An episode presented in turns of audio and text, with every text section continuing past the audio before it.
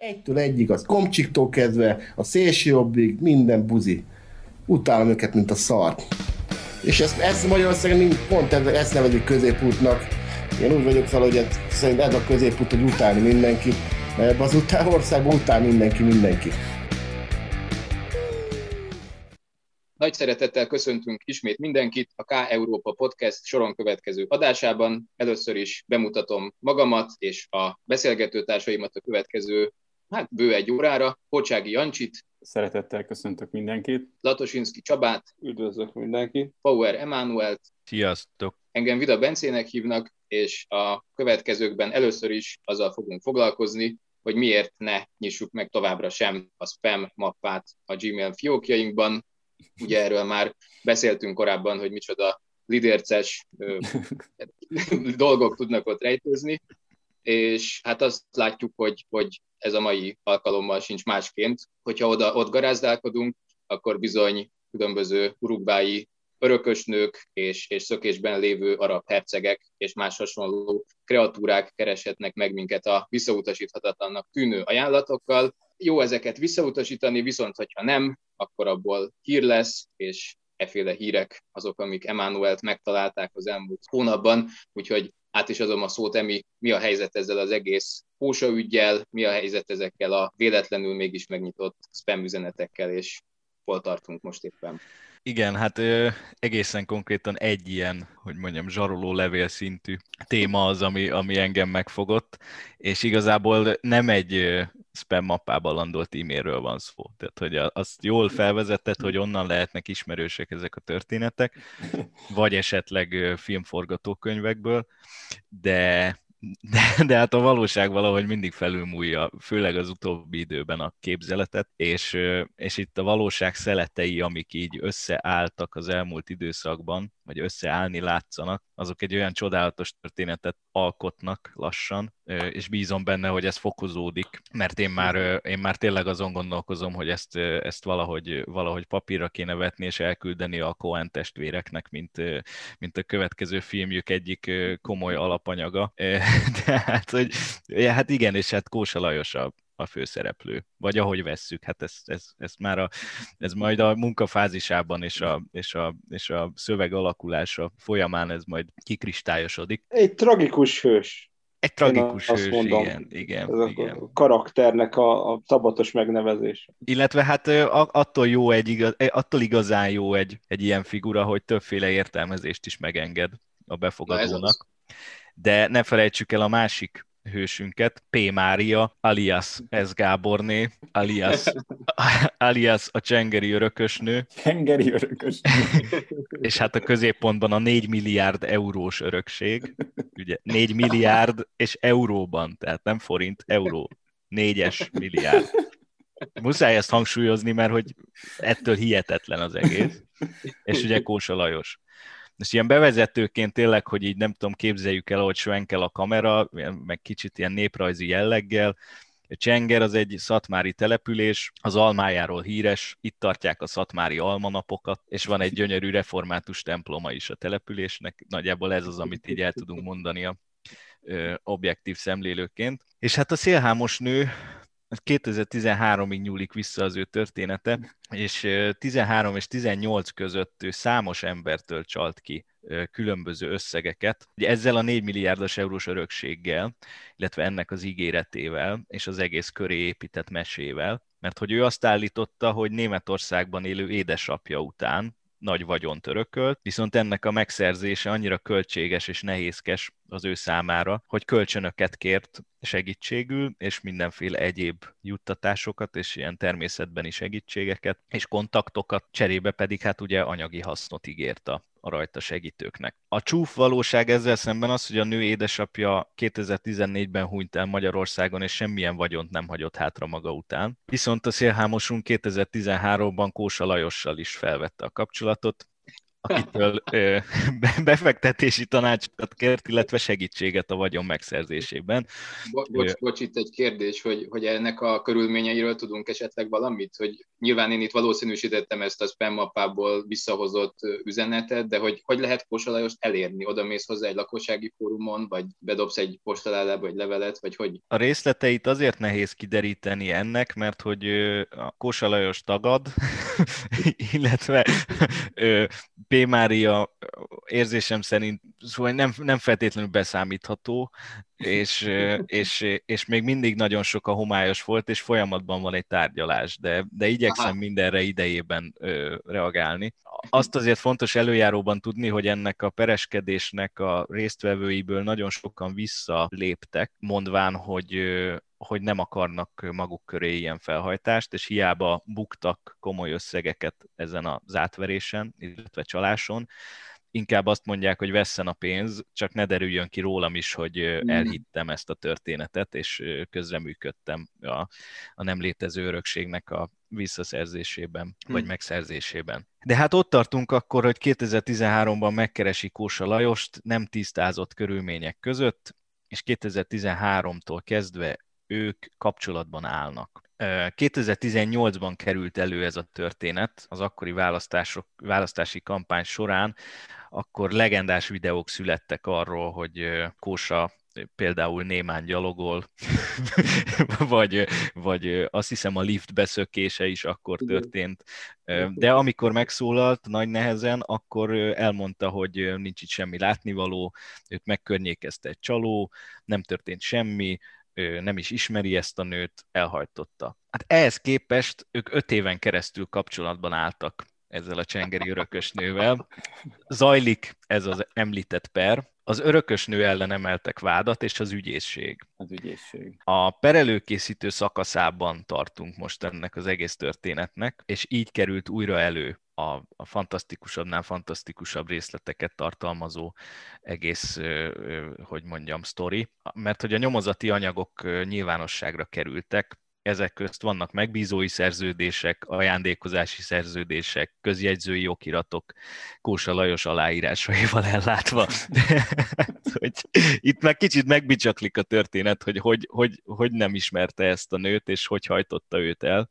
Hát minden ezer sebből vérzik, de ezek, ezek mind elő fognak bukkanni.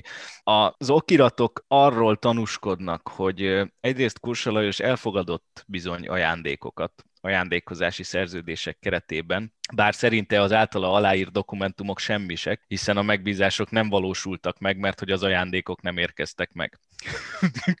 Következésképpen ezek igazából nem is, nem, is, nem is érvényesek. Tehát, hogy azt valahogy ő sem tudja már vitatni, hogy ő ezeket aláírta. Magyarázd el nekem, hogy egy csalásban nem őtőle akarnak kicsalni pénzt. Tehát én ezt a részletet itt nem értem, hogy miért kap ő ajándékot, amikor elvileg ő fog segíteni P. Máriának, hogy hozzájusson a 4 milliárd euróhoz. Egyelőre nem tudok válaszolni a kérdésre. De, de hidd el, hogy még tényleg csak az emelkedő alján tartunk. Tehát, hogy, mert hogy a, az ajándékok, amiket beígért Kósa Lajosnak, és amiket ő köszönettel elfogadott az Lehet tudni, hogy milyen ajándékok voltak, erre én nagyon kíváncsi vagyok. Igen, ez az. Az többek között egy párizsi bank, a Credit Bank Industriel et Commercial 24,9 százalékos tulajdonrésze. ez, egy, ez egy francia világbank, tehát hogy Kósa már itt igazából megvehette volna az egész országot ebből a részesedésből.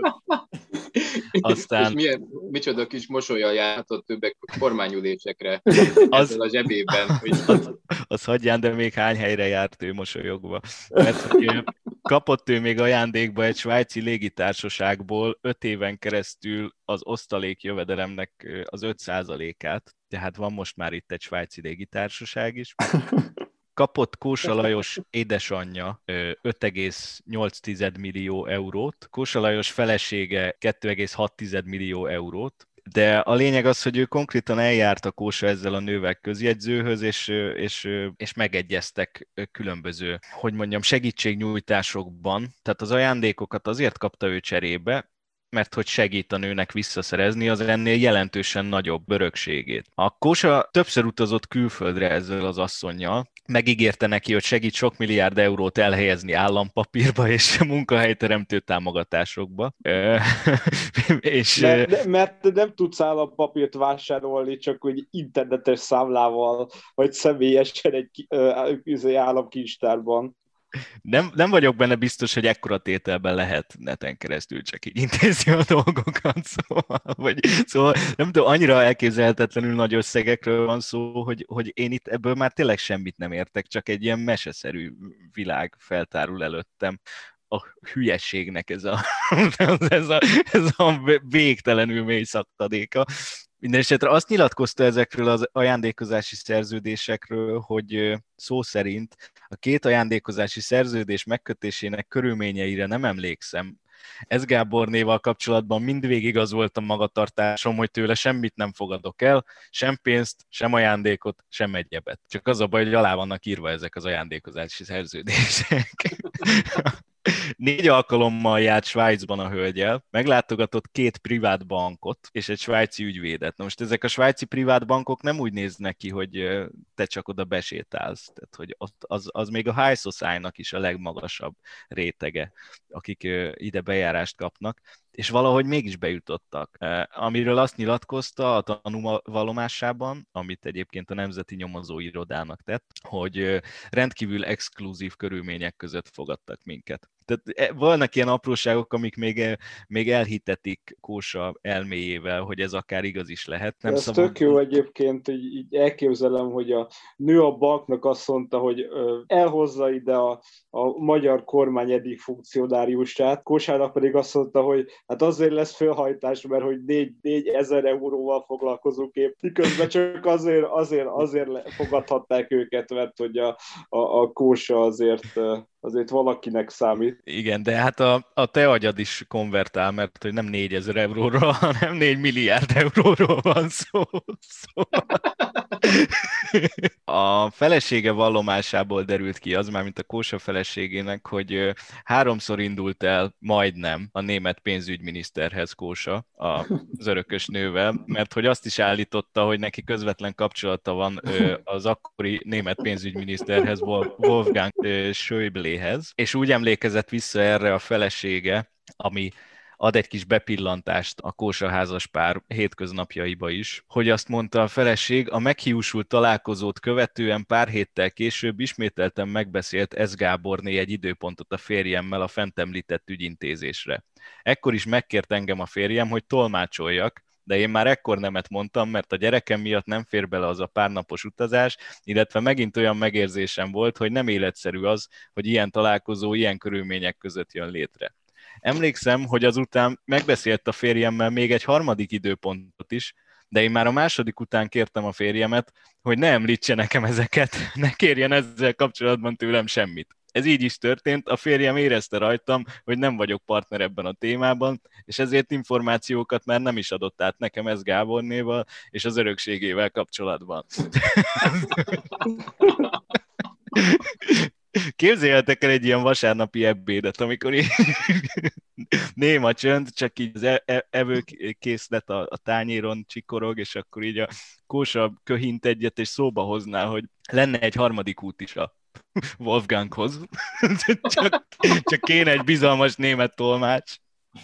Ami még, ami még egy nagyon izgalmas téma, mert... Senkit, hogy... senkit nem tudok megkérdezni, hogy te figyelj, te, van valami infód erről, erről hogy izé van egy nagy pénznek, hogy ismeri a pénzügyminisztert is, meg stb. Mert azt még értem, hogy amikor ott van, hogy gondolom egy büdös szót nem beszél semmilyen nyelven, és csak történnek az események körülötte, amikor izé turnéznak, és akkor a, a, bankba, a, bankba, a bankba azt mondja, hogy egy, egy magyar kormány funkcionárius hoz be, a kósának pedig azt mondja, hogy az örökségről beszélnek, de, de azért, azért ez, hogy tényleg, hogy semmit, senkit nem tud megkérdezni, hogy, hogy valamit nem tud esetleg erről az egész ügyről, mikor már felesége is mondta neki, hogy Ezzel hagyjon békén ezzel a komolytalan baromsággal. Egészen, egészen elképesztő, és még mindig nincs vége, mert hogy kapott egy meghatalmazást a Kósa arra az örökös nőtől, hogy a német követségről elhozzon műtárgyakat, fegyvereket, ékszereket, egy Land Rovert és 20 millió euró kápét. csak, csak valahogy nem volt érkezése erre a erre az elmenet erre, hogy ott a követségen bekopogtasson, és, és akkoriban már ki is robbant a, a botrány, úgyhogy az, volt, az már a végjáték volt, de amúgy van egy, van egy magyarázat arra, hogy miért hallgathatott, mert hogy van egy titoktartási szerződés is, amit aláírt, amiben titoktartási kötelezettséget vállal az egész történetről a kósa. De hát, de hát közben meg, meg a tanúvallomásában elmondja, hogy ő nem fogadott el semmilyen ajándékot a nőtől, ezek után a rendőrök előveszik a dokumentumokat, amelyeket aláírt, és amelyek alapján ö, a politikus ajándékokat fogadott el, teljes, teljes bolondot csinál magából az ember, és akkor utána meg a közli, hogy az aláírt dokumentumok véleménye szerint semmisek, mert hogy nem, nem valósultak meg a megbízások, és nem kapott ajándékokat. Tehát ami itt Kósával szemben felmerülhet, az három tétel. Egyrészt a hamis tanúzás vágyja, másrészt a befolyással üzérkedés vágyja, a, a harmadik pedig az okirat hamisítás, mert hogy a, a feleség azt állítja, hogy ő nem tudta, hogy az ajándékozási szerződésekre az ő aláírása is rákerült, illetve a, a Kósa édesanyja pedig azt vallotta a rendőrségnek, hogy életében nem látta azokat az okiratokat, amiken szintén szerepel az aláírása. És hogy az nem is az ő aláírása, csak annak egy másolata. Fantasztikus, nem, nem tudom, nem tudom fokozni, de, dehogy nem tudom fokozni, mert a történet fokozza magát, tehát nem nekem nekem kell, mert hogy ezek után, a Kósa után egyáltalán nem nyomoz az ügyészség, nem vádlottja, hanem sértetje ennek a jelenlegi pernek, és az ügyész a peres eljárásban a tanúként való kihallgatását kifejezetten ellenezte Kósának. Tehát közölte az ügyész, hogy őt nem szükséges behívni tanúnak a, a bírósági eljárásra. Az már a bíró dolga lesz, hogy eldöntse, hogy ennek ellenére ő behívják-e Kósát, mert hogy az Alperes, tehát a csengeri örökösnő ügyvédje, ő indítványozta, hogy hívják be, úgyhogy minden bizonyal a bíró ezt jóvá fogja hagyni.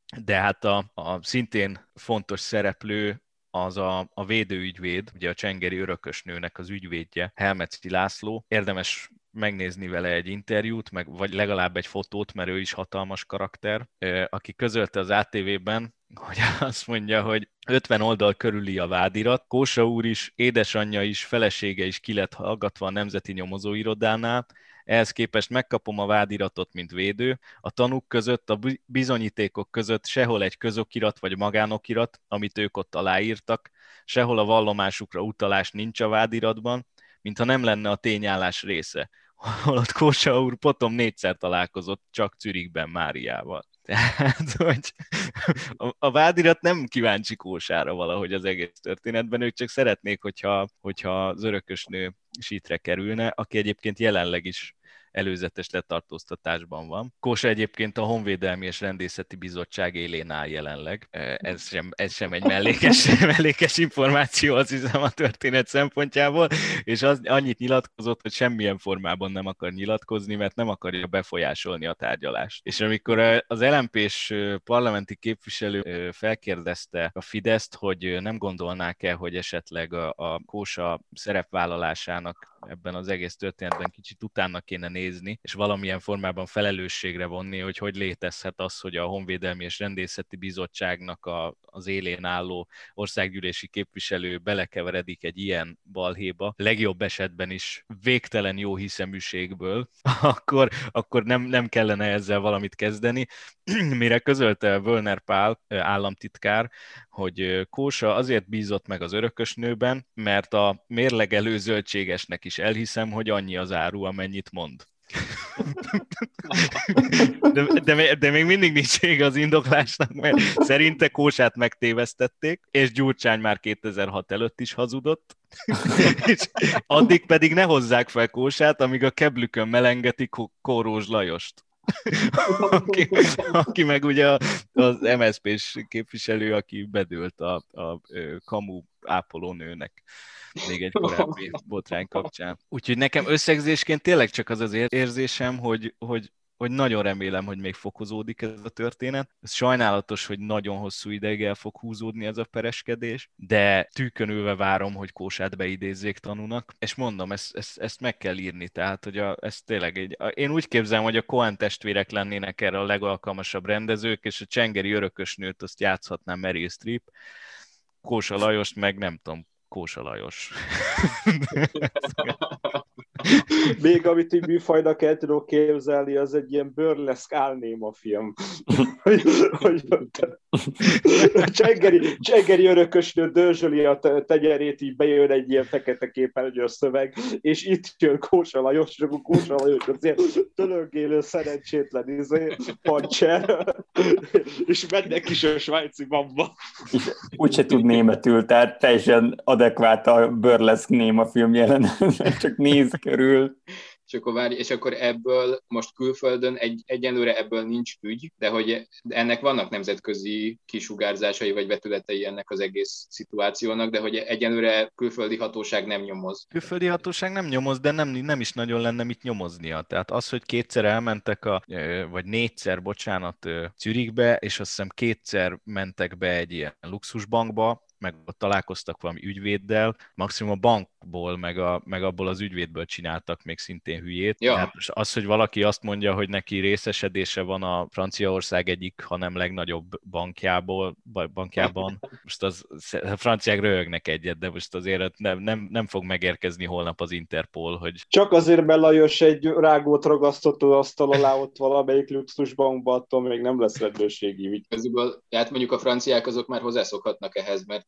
minden idők egyik legnagyobb ilyen szélhámos, a Viktor Lustig, nem tudom, hogy hallottátok-e az ő nevét, ő többek között abból csinált sportot, hogy az Eiffel-tornyot adta el, ahányszor csak tudta különböző erre fogékony embereknek, úgyhogy ez például egy Franciaországban valószínűleg nem ismeretlen sport, hogy néha feltűnik onnan valaki. A Viktor Lustig is innen a monarchiának a területéről érkezett, könnyen lehet, hogy franciáknak ott van erre már valamiféle fogékonyságuk. Engem még az érdekelne majd az eljárás során, hogyha az kiderülne esetleg, hogy ez a csengeri örökösnő a másoktól kicsalt pénzekből esetleg juttatott-e valamit Kósán, és mondjuk a Kósa az édesanyjának tovább utalta-e vagy a feleségének, ezek feltételezések, de hogy azt hiszem, hogy egy ilyen baromságot csak úgy lehet hitelesíteni, hogyha ott tényleg valamit felvillant, valami uh-huh. tőkét, és egyébként maga a, a nő, a védőügyvédje szerint szentül meg van győződve arról, hogy neki van egy ilyen öröksége. Tehát, hogy ezért mondom, hogy ott van egy ilyen, egy ilyen van egy olyan szál a történetben, hogy ez a nő nem, nem beszámítható. Ennek ellenére mégis képes volt ilyen ügyleteket lebonyolítani, de lehet, hogy annyira meg van kattanva hogy az annál hitelesebb a történet. Nem tudom, nem tudom, ez, nem, nem tudom, az egész nekem kicsit a, a Szájer ügyhöz hasonló abszurd. Hogy... Kicsit így összefoglalva a dolgokat, akkor az elmúlt öt éve a Kósának kb. arról szólt, hogy ez a nő néha megkereste, és aláíratott vele egy papírt, vagy mondta, hogy most utazunk Svájcba, ide-oda, amoda, és a Kósa ment, és a Kósa ezzel a nővel, nem tudom, annyira, annyira közeli ismerettségben volt, hogy már a Kósa családjának volt elege ebből az egész szituból, és gyakorlatilag a Kósát ilyen Strumannak akarta használni a nő, ha jól értem. Lényegében igen.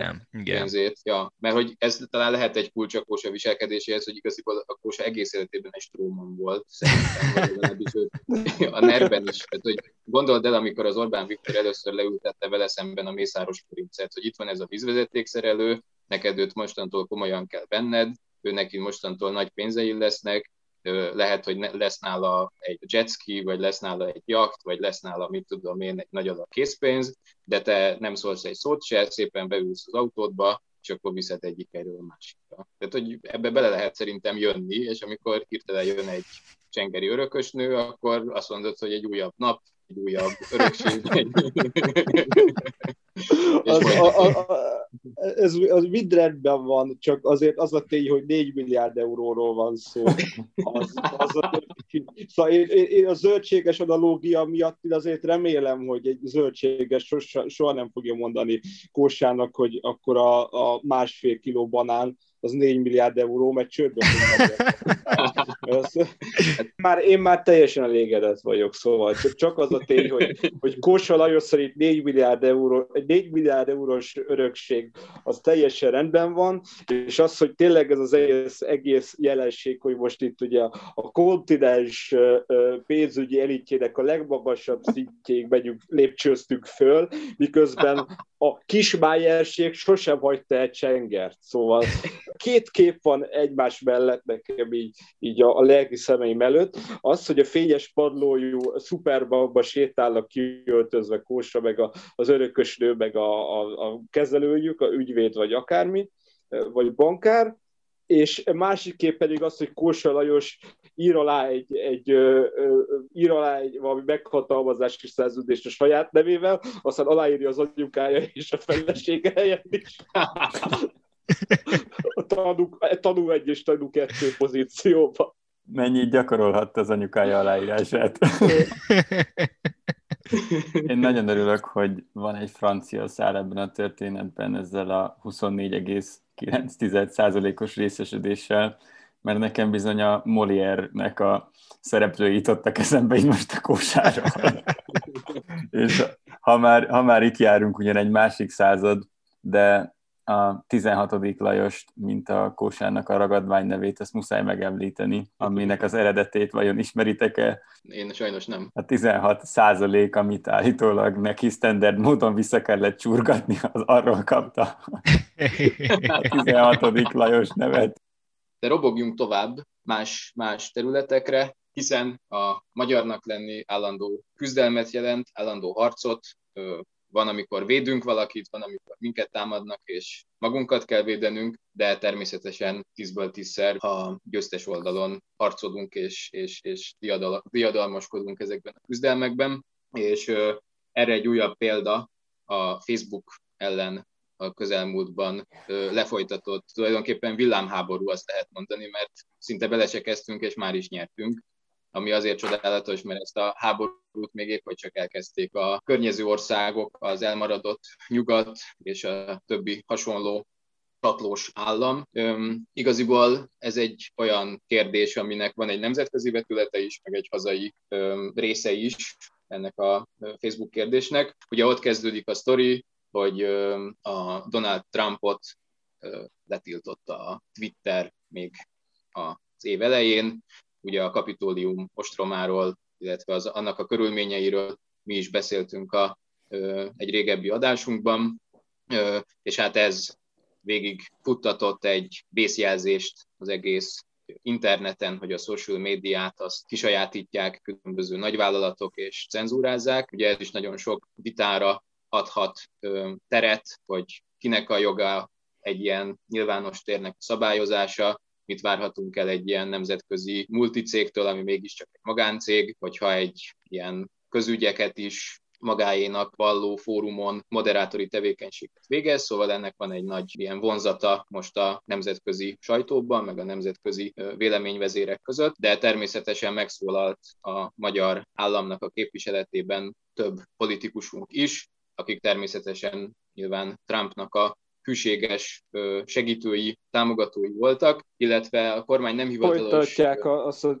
remek történelmi szokást, hogy a jó lóra teszünk. Így van, tehát hogy amit az elején mondtam, hogy a győztes oldalon, az, az, az, az mi se bizonyítja jobban, mint hogy még mindig Trumpért harcolunk, és még mindig Trump védelmében szállunk síkba kormányoldalon és hát van a kormánynak egy ilyen fekete ló, vagy egy ilyen nem hivatalos képviselője, Földi László, nem tudom, hogy az ő neve ismerőse számotokra. Ő, ő már nagyon régóta Fidesz közeli figura, már az első Orbán kormány alatt, illetve nem tudom, hogy az UDZR és lehallgatós ügy rémlik-e, amikor ott ilyen fideszes képviselők lehallgatása derült ki, és akkor ott az MDF is benne volt, és, és akkor ott ez egy ilyen félig meddig titkosszolgálatinak tűnő mahináció volt, és ott a Földi Lászlónak a magáncége, ami akkor már a Fidesznek a, tulajdonképpen a szolgálatában állt, az végezte ezt a leleplező tevékenységet, aminek a végén úgy, derül, úgy jött ki a sztori, hogy a fideszeseket megfigyelik ilyen állambiztonsági eszközökkel. És akkor a,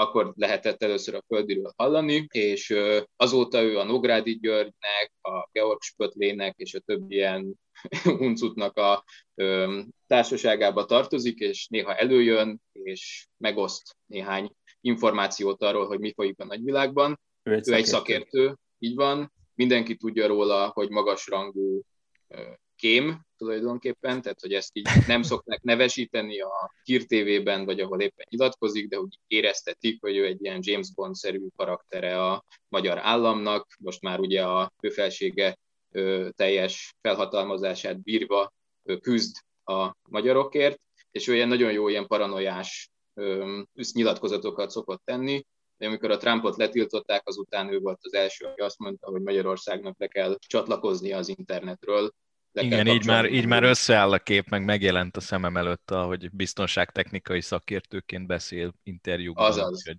hogy annyira kém, hogy ő a pályafutását ugye három per egynél kezdte. Ja, A, a Magyar Népköztársaság belügyminisztériumának három per egyes ügyosztályánál. Az, és az mit is takar, Csabi, a 3 per 1, az melyik? Azt, azt hiszem, az a hírszerzés. Tehát az a klasszikus hírszerzés. Külső, azt hiszem, az a hírszerzés, klasszikus, külső hírszerzés. klasszikus kémkedés. Szóval ő certified kém. Ő még, még, ja. ak- még ak- akkoriban, amikor az még jelentett valamit. Igen, és én annyira szeretem ezeket a figurákat, azért is hoztam el így nektek, vagy azért is szeretném vele kezdeni ezt az egész ö, sztorit, hogy, hogy nyilván ilyenkor egy ilyen ember kerül elő, és szerepeli végig ugye az állami médiát, meg a kormány közeli médiákat, és mindenütt lenyilatkozza. Azt, hogy hogy, hogy nagyon aggasztóak a nemzetközi tendenciák, látszik, hogy a, az őrkutyák, akik eddig ebben a szerepben voltak, az ő szerepük megkopott, most kiőrzi az őrzőket, ugye ennek a alá, alá, nem is kell aláásni, igaziból már meg is rendült a bizalom tulajdonképpen ezekben a nemzetközi szervezetekben, és magunkra maradtunk, mindenki körülöttünk próbál minket destabilizálni, óriási az információs válság, és hát ennek a következő szintje, amikor a Facebookon, Twitteren, a minden hasonló nagy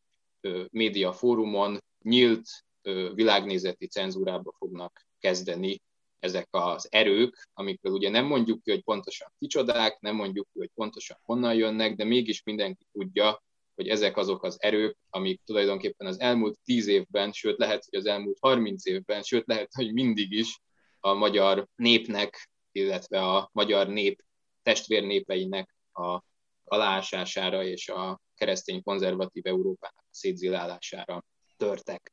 És hát e, e, ennél hitelesebb személyt erre, hogy ezt nem mondja, mint a Földi László, hát keresve se találhatunk, és, és most ő az egyik fő öm, karmestere, vagy, vagy beszélő feje ennek a Fidesz kampánynak, lehet mondani, ami a nemzetközi social médiának a megrendszabályozásáért, illetve a, az ebbe való bizalomnak az aláásásáért.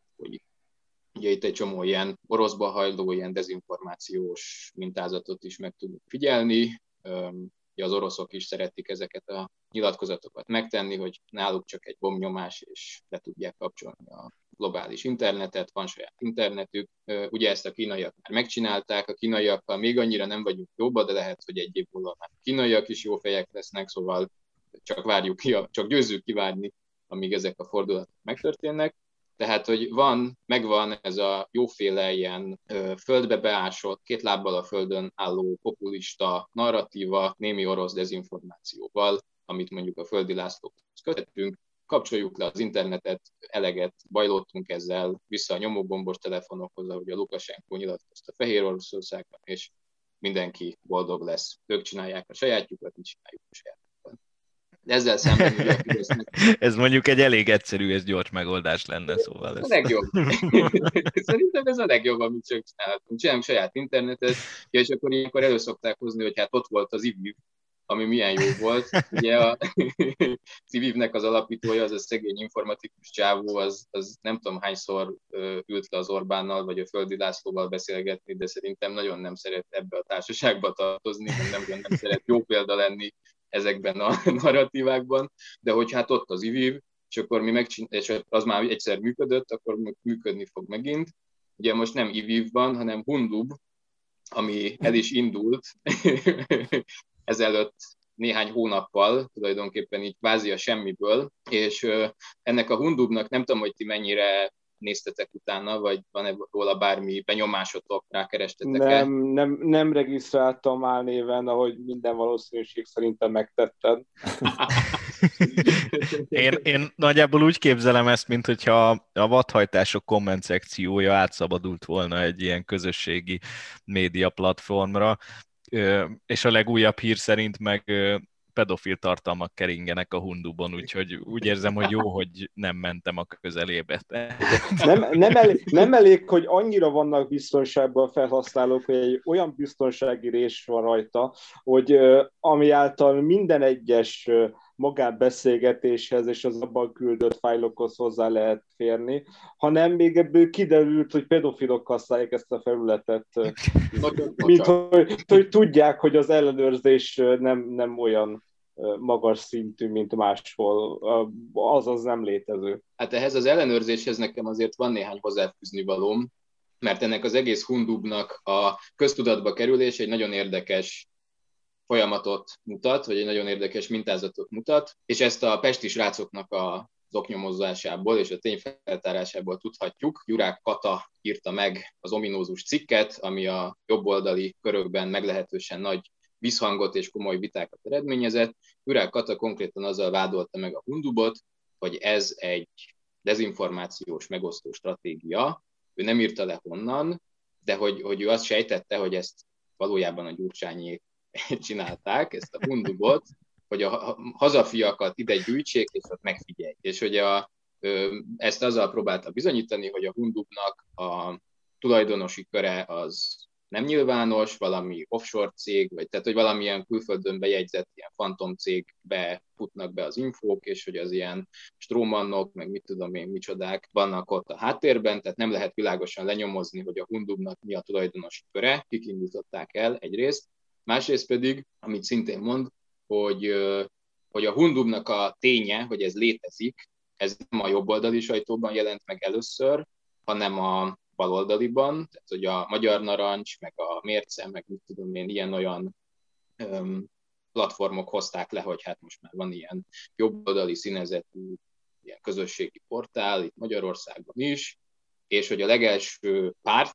ami a Hundubra feliratkozott, az a Momentum volt. Tehát a Fekete György Andrásék, azok megelőzték a Hundubon a mi hazánkos torockait, és a többi hazafiakat, ami megint csak felvett kérdéseket, és hát ez egy elég komoly támadás volt a pesti srácok részéről a Hundub ellen, ami akkor még bőven csak felfutóban volt, tehát hogy ezt az egész Hundubot, ezt a Trump letiltásával párhuzamosan futtatták föl a elmúlt néhány hónapban gyakorlatilag, és, és jobboldali körökben, tehát pontosan ahogy mondod, hogy a vadhajtás komment szekció, meg innen-onnan mentek át a hazafiak, és regisztráltak lelkesen ezen a portálon. Egyébként csak, csak összehasonlítva azzal, hogy a, az, az amerikai megfelelő, aminek mi is volt a neve? Hát a... Parler, talán a Parler a leghíresebb. Igen, igen, igen, igen, igen, hogy a, a, a, a leghíresebb végül is, vagy talán a legnépszerűbb ilyen megfelelően alternatív Facebook. Uh-huh. Az az érdekes, hogy tényleg nagyon hasonló szerkezetben működik, annak is nehéz, nehéz megoldani, hogy végül is kik a tulajdonosai, és abban is volt egy akkora biztonsági rés, hogy, hogy végül is sok, sok kapitóliumi tüntetőnek a, a képe onnét szivárgott. Lehet, hogy tényleg van egy hatalmas liberális összeesküvés, ahol létesítettek ilyen hazafi, hazafi iviveket a világ minden országából, hogy oda begyűjtsék karámba, és aztán izé egy suhintással tuskóra tegyék a hazafiakat. Szóval nem, tudom, nem tudom, azért ezen el kell gondolkodni. És a csengeri örökösnőt is a Gyurcsány küldte valójában. Tehát, hogy minden Ez összeér. Mindenhol ott vannak. Nagyon nehéz jobboldalinak lenni Magyarországon, ezt már megbeszéltük a legutóbbi adás végén. Ez állandó, állandó, állandó elnyomás. A kommunikációval most már tényleg föltaláltuk. Ez az állam, mint elnyomott kisebbség retorikáját tényleg, az, az, az nagyon jó volt. Ők lettek az új snowflake-ek Nekem A az, az, snowflake igen. a snowflake állam, nem? Snowflake-ek összeállnak egy lavinává, az a helyzet. Kapcsoljuk le az internetet, mert baj van. Sok Ja, kicsi szóval- snowflake sokra megy. De a Hundubon azért olyan nagyon messzire nem jutottak. De hogy még van ennek a Hundub sztorinak egy, egy következő fejezete, a mi hazánk az támadva érezte magát, és felállt Torockai, egyáltalán nem ügynök László, akiről a 2006-os MTV ostrom óta fotók is bizonyítják, hogy nem ügynök, és néha ez így a szélső jobban feljön, hogy ő most akkor ügynöke, vagy nem ügynök, de inkább nem ügynök. Na mindegy, szóval Torockai László előállt azzal, hogy ő kinyomozta, hogy ki a Hundubnak a igazi működtetője, és hogy ő el fog menni a titkos, nem is titkos, hanem mindenki számára hozzáfér hadiszállásra, és beszélni fog azzal az igaz magyar emberrel, aki ezt a Hundubot elindította. És akkor van egy ilyen, hát kicsit ilyen előre skriptelt hangvételű beszélgetés a Torockai és egy informatikus figura között, akin van egy gyakorlóruha, terpezben ül egy teljesen üres irodában egy darab laptop előtt, és valamilyen vezérezredesként mutatkozott be. Hoppá, tehát, hogy ő egy katona, egy katonai informatikus, aki leszerelt, kiéges. Várja, a vezérezredes az nem csak egy egyszerű katona. Nem, bocs, tehát nem vezérezredes, hanem valamilyen rangú katona. És Csak a katonaságban lehet már bízni, ezt megtanultuk a, a QAnon óta is. Igen. a Q, ez az, hogy a katonaságtól jön, és hogy csak azért kiderül a beszélgetésből, hogy csak azért nem hozta nyilvánosságra az adatokat, mert a felesége nagyon súlyos beteg, és kimélni szeretné az ő magánéletét és ezeket a kényes információkat, de hogy akkor ő most kiáll a nyilvánosság elé, mutatkozik, hogy ő egy becsületes, leszerelt ex-katona informatikus, aki semmi rosszat nem akar, csak programozni egy baromira jól működő, full biztonságos, cenzúramentes platformot a magyar emberek. És hogy benne van ebben a nemzetközi terjeszkedés esélye, ugye, ugye Hundubnak természetesen, mert ezt így az egész világon majd így el fogjuk terjeszteni, és mindenki ezt fog használni. Hogyha Donald Trump itt akar regisztrálni, akkor várjuk. Nagy szeretettel, igaziból a több ezerszeresét ki tudja szolgálni a jelenlegi létszámnak a szerverpark, vagy két darab ilyen szervergép volt egymás fölé fektetve egy ilyen kb. akkor a könyvespolcon, mint a hátam mögött, ami látható, egy ilyen ikea könyvespolc méretű vasálványon, és akkor ott éppen villogtak nagyon a bitek meg a bájtok, hogy ott minden zizegett és, és, és repkedett, és közben a csávó félkézzel folyamatosan DDoS támadásokat vert vissza, mert óriási támadás alatt volt abban a pontban is a fundú, és hogy ő ezt miközben beszélgetett, a közben az tényleg ilyen South Park jelenetszerű a beszélgetés, érdemes rákeresni, közben veri vissza a támadásokat. Most is ötöt, öten próbáltak most, és akkor, hogy öten, nem is vettem észre, mondja a Torockai, és akkor, hogy hát igen, ez ilyen, de már ne is foglalkozzon vele, visszavertük. Tehát ez ennél biztonságosabb rendszer nincs. És hát akkor most mondjátok, hogy pedofilok, hát el vagyok képedve. El vagyok képedve. Hogy kerültek oda a pedofilok? Ez valahogy senki nem érti.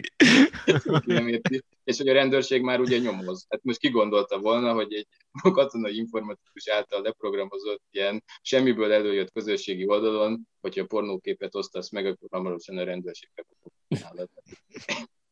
elképesztő. Ez tényleg ilyen csengeri örökös szintű sztori. Hogy ez az egyik szál, hogy, hogy bunkertársunk, és beköltözünk, és Földi Lászlóval, és Torockaival, és a momentumosokkal, mert miért is ne tenne a momentumnak ők, ők beszöktek, mint a pedofilok, tehát hogy meg...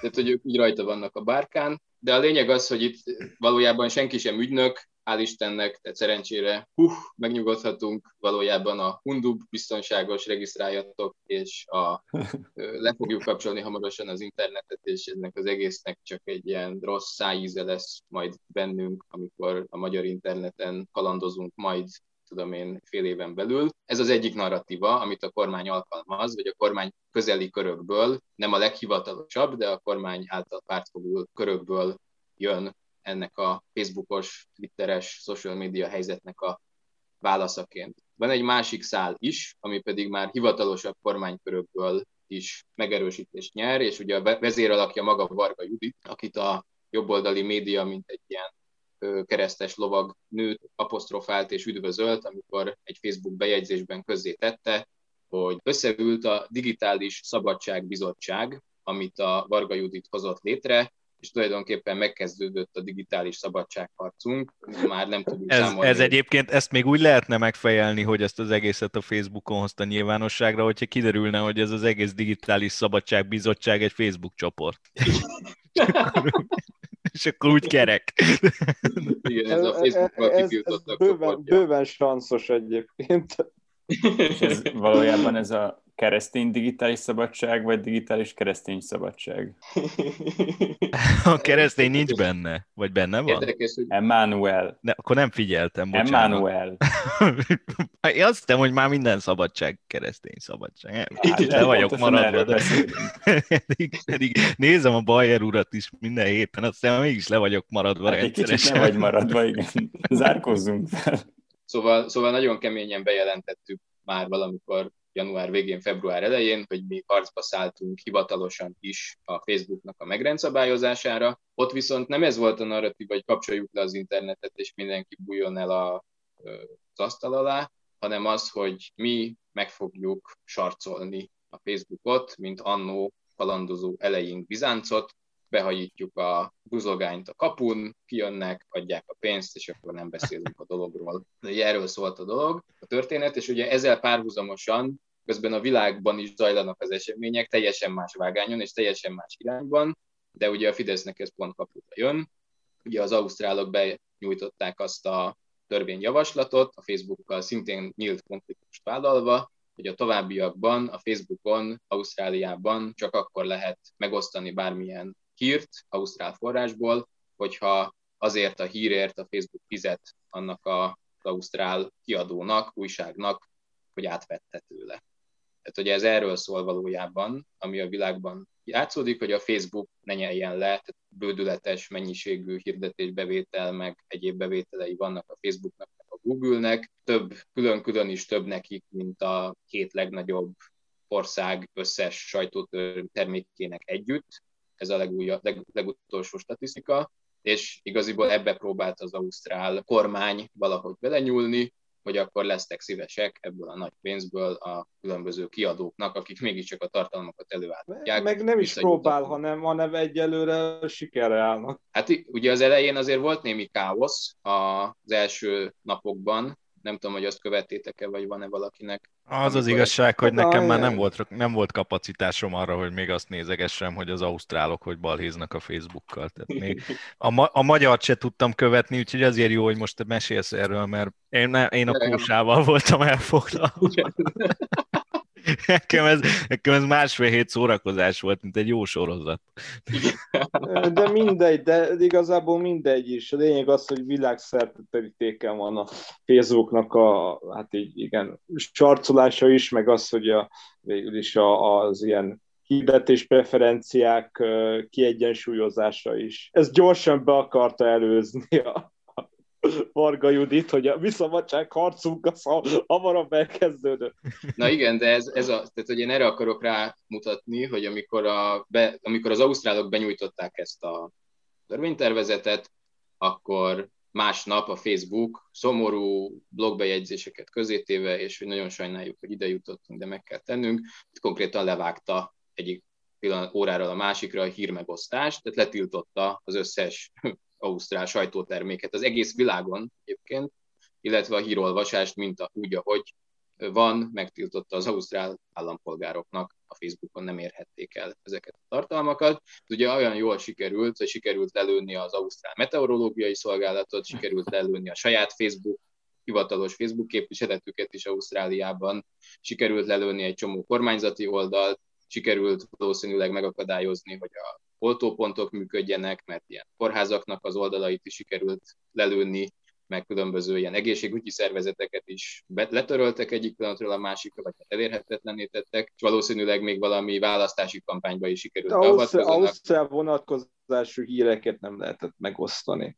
És, és igen, viszont volt egy 24-48 óra, amikor úgy tűnt, hogy ez tényleg egy drasztikus lépés, káosz van, és a Facebook fog tulajdonképpen nyerni, mert annyira megkerülhetetlenné vált, hogy kénytelenek lesznek a törvényhozók visszakozni. És ebben a 48 órában jelentette be a Varga Judit nagyon gyorsan, hogy nyert, hogy, hogy, hogy hogy mi most nyert már is. Már, már megint, hát nem igaz. Hát. Ez is nyert, olyan, hogy már van az az állapot, amikor túlnyered magadat, és, és már nincs értelme a játéknak. Ez, ez amikor Ilyenkor kicsit így érzem magam, hogy... Hát amikor így a kocsmába ülsz egy ilyen nagyon nagy darab csávó mellett, és így elkezdtek így valakit így közösen utálni, hogy na most te megkapod, és nem tudom, és akkor a nagyon nagy csáva egyszer csak így eldől melletted, és beledől a sörébe, és akkor te hirtelen azt mondod, hogy nyertem, és így szaladsz ki a kocsmából. Nagyjából valami hasonló játszódott le, mert a Facebook nem kevesebb, mint 3,8 milliárd forintnak a reklámadóként történő befizetéséről számolt be a Varga Juditnak, hogy, hogy ezt ők befizetik az államkincstárba, és Varga Judit azt mondta, hogy hát mi erre hogy nekünk ennyi elég, fizet a Facebook, azt mondták, hogy lehetetlen, de most mégis kiderült, hogy lehetséges, be is fejeztük akkor a tizét, és akkor ugye igen, a közelmúltban pedig már azok a hírek vannak, hogy, hogy a Facebook mégis meghátrált. Ausztráliában kénytelenek beszállni valamilyen formában, nyilván valami kompromisszumos formában a helyi sajtónak a finanszírozásába, tehát lesz valami közös megállapodás. Most már kanadaiak is bejelentették, hogy hasonlóra készülnek. Ott De bocsánat, Facebook... jól értem, hogy a Facebook eddig is fizette ezt a reklámadót? Ö, nálunk? Vagy most, vagy most jelentette be, hogy ezután fizetni fogja? Tehát, hogy tehát, hogy erről nem lehet tudni pontosan sem azt, hogy, hogy, hogy ez mekkora összegnek számít, tehát hogy ez mennyire reális a Facebooknak a részéről, hogy ekkora összeget befizet. Azt se lehet tudni, hogy ez így lesz a továbbiakban is. Nagyon úgy tűnik, hogy itt valami póker játszma képzelték magukat a fideszes képviselők, és azt látták, hogy amikor a másik sokkal nagyobb ellenfél vesztésre áll, akkor ők gyorsan az elérhető legmagasabb haszonnal felállnak a pókerasztaltól és elsétálnak. Tehát legalábbis nekem ez az értelmezésem erről a 3,8 milliárdról, hogy nem vittük végig, hanem gyorsan ö, igyekeztünk egy jó dramaturgiai pillanatban győzelmet hirdetni és lelépni, még mielőtt a fejére dől Ausztráliának az egész Facebook. Az is elképzelhető, hogy ez a... Kósa, Kósa az egy, egy vasárnap délután többet kap izé, egy véletlen ajándékozási szerződésben, most ne szórakozunk már ilyen három milliárdokkal. Tehát, hogy annyit, annyit közölt a Facebook, hogy befizetnek a magyar államkasszába 3,8 milliárd forintot, igen, és nem tudjuk, hogy ez, nem tudjuk, hogy ez rendszeres lesz-e, vagy ez micsoda, egyszer csak közölték, hogy ennyi, ez, ez a lóvé. a 2017-es és 18-as évre vonatkozik. Tehát Aha. azért itt, itt valóban volt egy ilyen kommunikáció a Gulyás Gergely szerint, hogy ez már Varga Judit harcának az első eredménye. Csak az a helyzet, hogy a Facebook 2017-ben vállalta már önként, hogy 2019-től mindenhol adózni fog, ahol hirdetései jelennek meg feltehetőleg ennek a vállalásnak is részese, része van abban, nem csak Varga Judit lobby tevékenységének, aminek értékét és erejét semmiképpen nem akarom elvitatni. Így De van, ez egy 2017-es és 18-as adóévre vonatkozó tétel. Tök jó. Tehát, hogy ez csak még szebbé teszi az egész sztorit, hogy mi megpróbáljuk Nyertünk. eladni. Nyertünk, így van, így van. Hogy a ausztrálok megszívják, most már lekapcsolhatjuk mi is az internetet, de közben nyertünk is, mert a Facebook pedig ad nekünk pénzt, szóval igaziból ennél jobban nem jöhetünk ki az egész sztoriból. Jó, hát végül is, végül is oké. Okay. És akkor most ebbe, ezt be is fejeztük a Facebook hadjáratot? Tehát, hogy be se kapcsolódtam, és már győztünk, ez mondjuk így. Vagy akkor most még lesznek további lépések? Komolyan kérdezem, hogy most akkor van jövőre való bármi terv? Mert... Még nem kell megharcolni azt is, hogy kiegyensúlyozottabb legyen, és csak a lipsiket nyomja, mely az, az, azt hallottam, hogy csak, csak ezért például a főpolgármesteri választások idején is csak karácsony hirdetéseket nyomtak. Ezt mondták Igen. nekem. Meg, Igen, meg ugye hát engem az is érdekelne, hogy miért nincs több like a Varga Juditnak. Tehát, hogy ez, ezen is kéne valamit kicsit mókolni. Ezek nagyon jó felvetések a részletekről, és egyébként erre is van megoldás természetesen a Fidesznek a tarsójában. Ugye itt a másik nagy kérdés az, hogy milyen szinten szabályozzuk a Facebookot, nyilvánvalóan szabályozni kell. Az Európai Uniós szinten, tehát Brüsszel szabályozza a Facebookot, ugye tudjuk milyen hatékonysággal, vagy pedig a kemény magyarok szabályozzák a Facebookot nagyon jó hatékonysággal, ugye mi már nyertünk is, szóval ennél csak jobb lehet a sztori, és, ugye, és akkor erről van azért most nekünk az EU-ban is természetesen érdekeltségünk, mert ennek, ezeknek a dupla fenekű narratíváknak ez a szépsége, hogy hazafelé lehet kiabálni azt, hogy hundub és lekapcsolunk, miközben a nemzetközi porondon lehet azt mondani, hogy sajtószabadság és véleményszabadság, és harcolunk a liberális vélemény megosztásnak az értékeiért. Tehát, hogy ez egy ilyen nagyon jól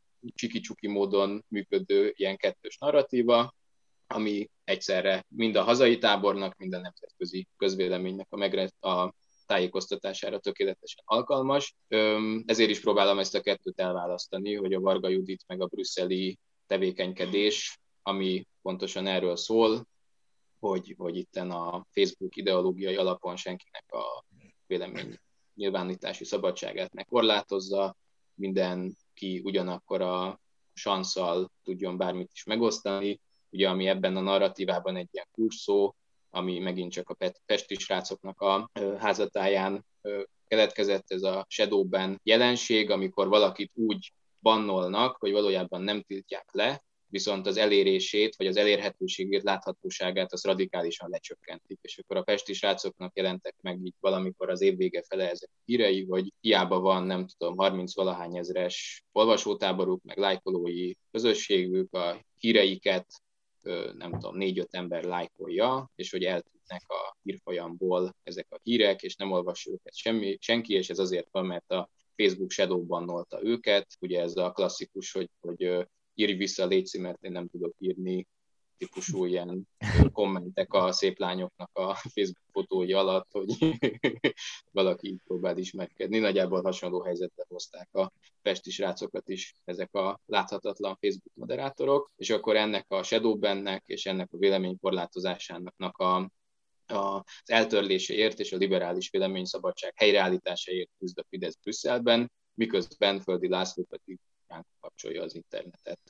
És a Facebook sztorihoz, hát persze ezt megcsavartátok minden oldalról, és tetszett, tök jól megmutattátok ennek, a, ennek az ellentmondásait. Amennyi adó forintot és dollárt és bármilyen egyéb valutában kifejezett adót ki lehet csavarni belőlük, én azt mind-mind-mind nagy örömmel fogadom, és állva tapsolok, legyen az Varga Judit, vagy az Ausztrál miniszterelnök, vagy a kanadai miniszterelnök fizessenek több adót, és még sokkal többet. Nagyon-nagyon sokat már elcsaltak eddig is. Európán belül mondjuk ezzel az ír megoldással, amiben persze az írek is vaskosan benne vannak, hogy egy olyan adószisztémát hoztak létre, ami lényegében egy adóparadicsom az EU-n belül.